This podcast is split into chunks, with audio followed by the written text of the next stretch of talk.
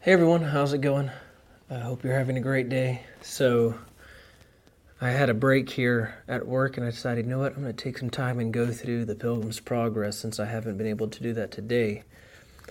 Um, I always, always wish when I do miss a day of reading through the Pilgrim's Progress that I wish that I would have.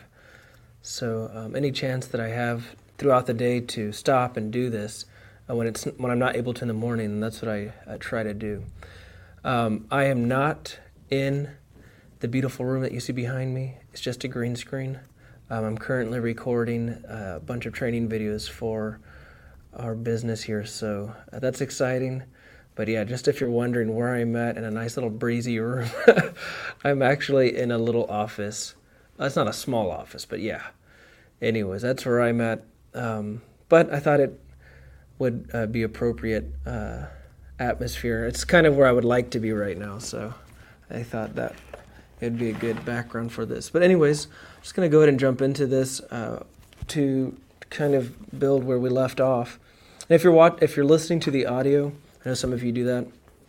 Um, this is a live recorded video that's streamed to YouTube and uh, Facebook, so you'll hear me make some comments that are specifically relating to the video content and the fact that it's live. So, um, anyways, uh, Christian and Hopeful are in a place called Delectable Mountains. Uh, it's a beautiful place, it's a place of rest and encouragement, and it's a place that's been built uh, by the Lord of the Way uh, for Christians who need encouragement. And they've begun a conversation with one of the shepherds, and they notice many shepherds here, uh, many uh, beautiful things. And uh, they begin a conversation with one of the shepherds, and the shepherds reminds them that the Lord of the mountains has given us charge to not be forgetful to entertain strangers. And that was a reference uh, to Hebrews chapter 13 and 1 and 2. And uh, so that from that point, we'll go ahead and continue. It says, I saw also in my dream that when the shepherds perceived they were wayfaring men, they also put questions to them, to which they made answers as in other places, as whence came you, and how got you into the way, and by what means have you persevered therein?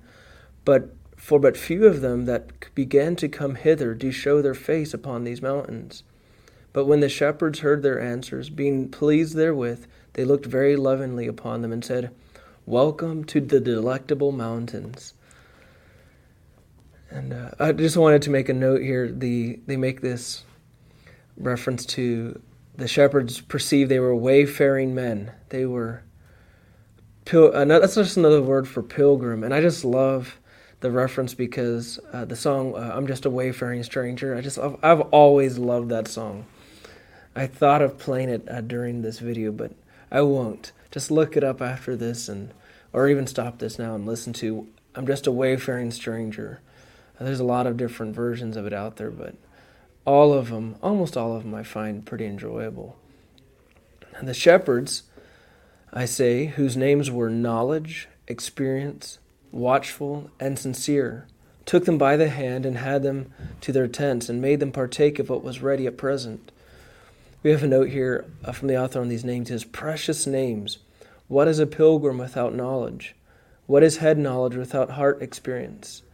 Oh, what watch that watchfulness and sincerity may attend us every step. When these graces abound in us, they make delectable mountains indeed. This is a picture of of the graces in a, the life of a Christian: knowledge, experience, watchful, uh, watchfulness, and sincere. So they said, Moreover, we would that you should stay here a while, to be acquainted with us, and yet more to solace yourselves with the good of these delectable, delectable mountains. Then they told him that they were content to stay. So they went to their rest that night because it was very late. Then I saw in my dream that in the morning the shepherds called Christian and Hopeful to walk with them upon the mountains. So they went forth with them and walked a while, having a pleasant prospect on every side. Then said the shepherds one to another, Shall we show the pilgrims some wonders? So when they had concluded to do it, they had first to the top of a hill called Error. that was very steep on the furthest side, and bid them look down to the bottom. So Christian and hopeful looked down and saw at the bottom several men dashed all to pieces by a fall from which they had from the top. Then said Christian, What meaneth this? The shepherds answered, Have you not heard of them that were made to err by hearkening to Hymenaeus and Philetus, as concerning the faith of the resurrection of the body? and uh, he, they're making reference to 2 Timothy uh, 2.17. Uh, 2 Timothy, I'm going to go ahead and pull that up and read it. So we, they ask, they're asking them, have you heard of these guys? And just in case if you haven't, uh, 2 Timothy 2, uh, 17 says, And their word it, let's start in verse 16. But shun profane and, ba- and vain babblings, but shun profane and vain babblings, for they will increase unto more ungodliness, and their will and their word will eat as doth a canker. Of whom is Hymenaeus and Philetus, who concerning the truth have erred, saying that the resurrection is past already, and overthrow the faith of some. So again, they ask, they're asking, uh, Chris, the shepherds are asking, have you heard, have you not heard of them that were made to err by hearkening to Hymenaeus and Philetus as concerning the faith of the resurrection of the body? And they said, they answered, yes.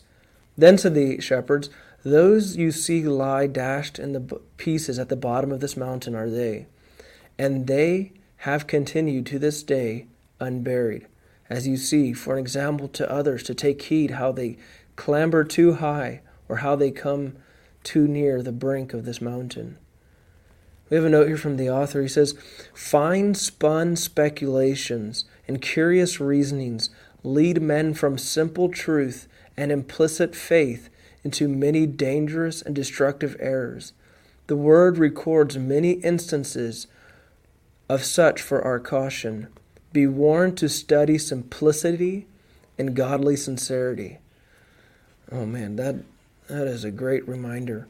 Hymenaeus and Philetus being these two men in Second Timothy who always talked about all these different things, and the author puts it here: fine spun speculations and curious reasonings, and all this talk about things that went further than the word. Uh, so they be, they went beyond what the word uh, spoke, and left any type of simplicity behind to to uh, chase after very well, complex ideas that they had come up on their own. And the danger of this was that it took them from just the simple truth and implicit faith. And uh, studying is great, but we should, as the author says, be warned to study simplicity and godly sincerity. The world loves to complicate things. And there's plenty of people out there that are seeking simplicity and minimalism and all these different things uh, because there's value in that. But uh, may we keep that in our faith should be, have a, I guess, a flavor of minimalism to it, where anything beyond what the scriptures speak on, which is basically all either the gospel or related to the gospel. And beyond that, it's it's very dangerous, and this picture they see here is a reminder of that. Uh, then I see that they had them to the top of another mountain. The name of that is caution, and bid them look afar off. Uh, which, uh, when they did, they perceived, as they thought, several men walking up and down amongst the tombs that were there. And they perceived that the men were blind because they stumbled sometimes upon the tombs, because they could not get out from among them. Then said Christian, What means this? Before the shepherd's answer, I want to read this note here from the author. He says, It is well for us to be on this mount. We have constant need of caution. Take heed and beware, says our Lord, constantly, and by his Spirit Paul takes the Corinthians up to this Mount Caution and shows them what awful things have happened to professors of old. And he leaves this solemn word for us in 1 Corinthians chapter 10 and verse 12. Wherefore let him who thinketh that he standeth. Take heed lest he fall. Be careful. The Christian life is should be full of caution, full of carefulness. Because uh, we have that great reminder take heed lest we do the same thing, lest we fall as well. So the shepherds explain uh, what they're looking at. He says, Did you not see a little below these mountains a stile that led into a meadow on the left hand of this way? Yep, they did not only see it, they experienced it. Then said the shepherds, From that stile there goes a path that leads directly to Doubting Castle, which is kept by giant Despair. And these men, pointing to them among the tombs, uh, and it said, and these men, and they're pointing to them among the tombs, came once on pilgrimage as you do now, even until they came to that same stile. And because the right way was rough in that place, they chose to go out of it into that meadow, and there were taken by giant despair and cast into Doubting Castle, where after they had a while been kept in a dungeon, he at last had pulled out their eyes and led them among these tombs, where he has left them to wander to this very day that the saying of the wise man might be fulfilled He that wandereth out of the way of understanding shall remain in the congregation of the dead. This is a direct reference to Proverbs uh, 21 and verse 16. Man, I've read Proverbs so many times. But to see it pictured this way. This is yeah, this is exact quote. The man that wandereth out wandereth out of the way of understanding shall remain in the congregation of the dead. Wow. Then Christian and Hopeful looked one upon another with tears gushing out, but yet said nothing to the shepherds. And uh, they have a note here from the author. It says, do, do we see others fall into perdition by the very same sins and follies from which God has reclaimed us? What must we resolve this into but his superabounding, discriminating grace? One shall be taken and another left. And surely it is enough to make one eyes gush out with tears, and our hard hearts melt into fervent love, to look back upon the many singular instances of God's distinguishing favor to us. Oh, that we could call them to mind and be thankful. This is not easy for, I'm sure, many people to hear. It's not, I can't say that I, it's something that I've always understood myself, one being taken and another left. But we must, we must look at the sins that could have taken us, that obviously take other people, and and be thankful. Be thankful with tears and allow allow remembering things like that to heart to melt our hard hearts to love to love God and to love others. Then I saw in my dream that the shepherds had them to another place in the bottom, where was a door in the side of a hill. And they opened the door and bid them look therein.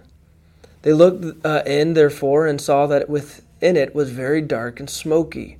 They also thought they heard there a rumbling noise as of a fire, and a cry of some tormented, and that they smelt the scent of brimstone. Then said Christian, What means this? The shepherds told them, This is a byway to hell, a way that hypocrites go in at.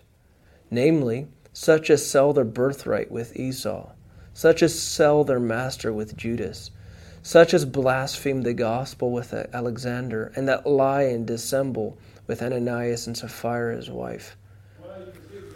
Oof. Then said Hopeful to the shepherds, I perceive that these had on them, every one of them, a show of pilgrimage, as we have now, had they not? Shepherds replied, said, Yes, and they held on to it a long time too. All these people that we mentioned here, Esau, Judas, Alexander, Ananias, and Sapphira, they were all pilgrims, or they all looked like they were pilgrims. They had a show of pilgrimage, as he puts it here. And the shepherd said, Yeah, they looked like they, they held on to the show for a long time. And Hopeful said, How far might they go on in pilgrimage in their days, since They, notwithstanding, were thus mis- miserably cast away. Shepherd replies, said, Some further, and some not so far as these mountains. Then said the pilgrims one to another, We have need to cry to the strong for strength. And yet, strong here capitalized. Amen to that. And we have a note here from the author. He says, Thus we read of some being once enlightened, who have tasted of the heavenly gift, and were made partakers of the world to come. He's referring to Hebrews chapter 6 and verse 4. How many times have I read that and not completely understood what was being said? I say completely, not understanding at all what was being said. It is hard to say how far or how long a person may carry on a profession and yet fall away and come short of the kingdom at last. This should excite to diligence, humility, and circumspection. The, the admonition is very clear in Hebrews 6 and verse 4. Some have been enlightened, who have been partakers, who have tasted, and then fall away. They look, they sound, they smell, everything about them says this is right but they're just putting on a show. And the people that were looked a lot better than we did. I mean, we're talking Judas, an actual disciple of Christ. Pray, therefore, to be kept ever looking to Jesus to keep you from falling. Amen. Amen to that. Thus, okay, no, that's that's something else. So I'm to continue. The shepherds reply when they say, "We have need to cry to the strong, be strong for strength." Shepherd replies and says, Aye, and you will have need to use it when you have it too. You will need to use that strength when you've been given it. By this time, the pilgrims have a desire to go forward, and the shepherds a desire they should. So they walked together towards the end of the mountains.